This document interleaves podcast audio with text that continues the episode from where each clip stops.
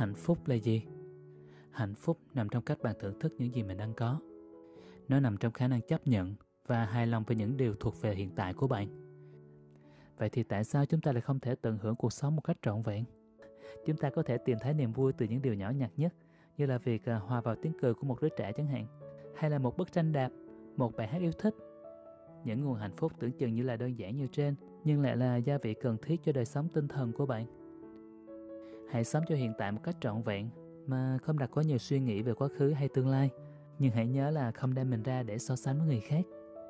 Tránh xa mọi sự tranh giành và tính toán thiệt hơn sẽ giúp tâm trạng ta dịu đi.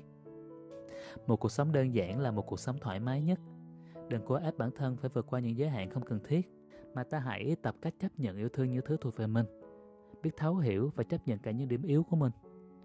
Để sống được hạnh phúc thật sự thì à, ta cần tập trung vào bản thân và làm mình trở nên tốt đẹp hơn mỗi ngày.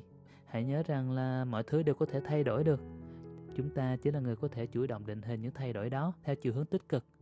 Hạnh phúc hoàn toàn không phải là một cuộc đua để mà hơn thua với người khác. Đôi khi ta cứ rượt đuổi những thứ hào nhoáng bên ngoài và ngỡ nó là hạnh phúc mà mình đang tìm. Nhưng đến cuối ngày á, bạn sẽ nhận ra rằng hạnh phúc không đến từ việc ta sở hữu được nhiều hay không mà phần lớn là dựa vào việc ta không đòi hỏi quá nhiều vào những thứ xung quanh giống như thay vì nói câu tôi muốn hạnh phúc chỉ cần bạn bỏ cái tôi đi và bỏ cái muốn đi á, thì ờ, những gì còn lại là chính là hạnh phúc.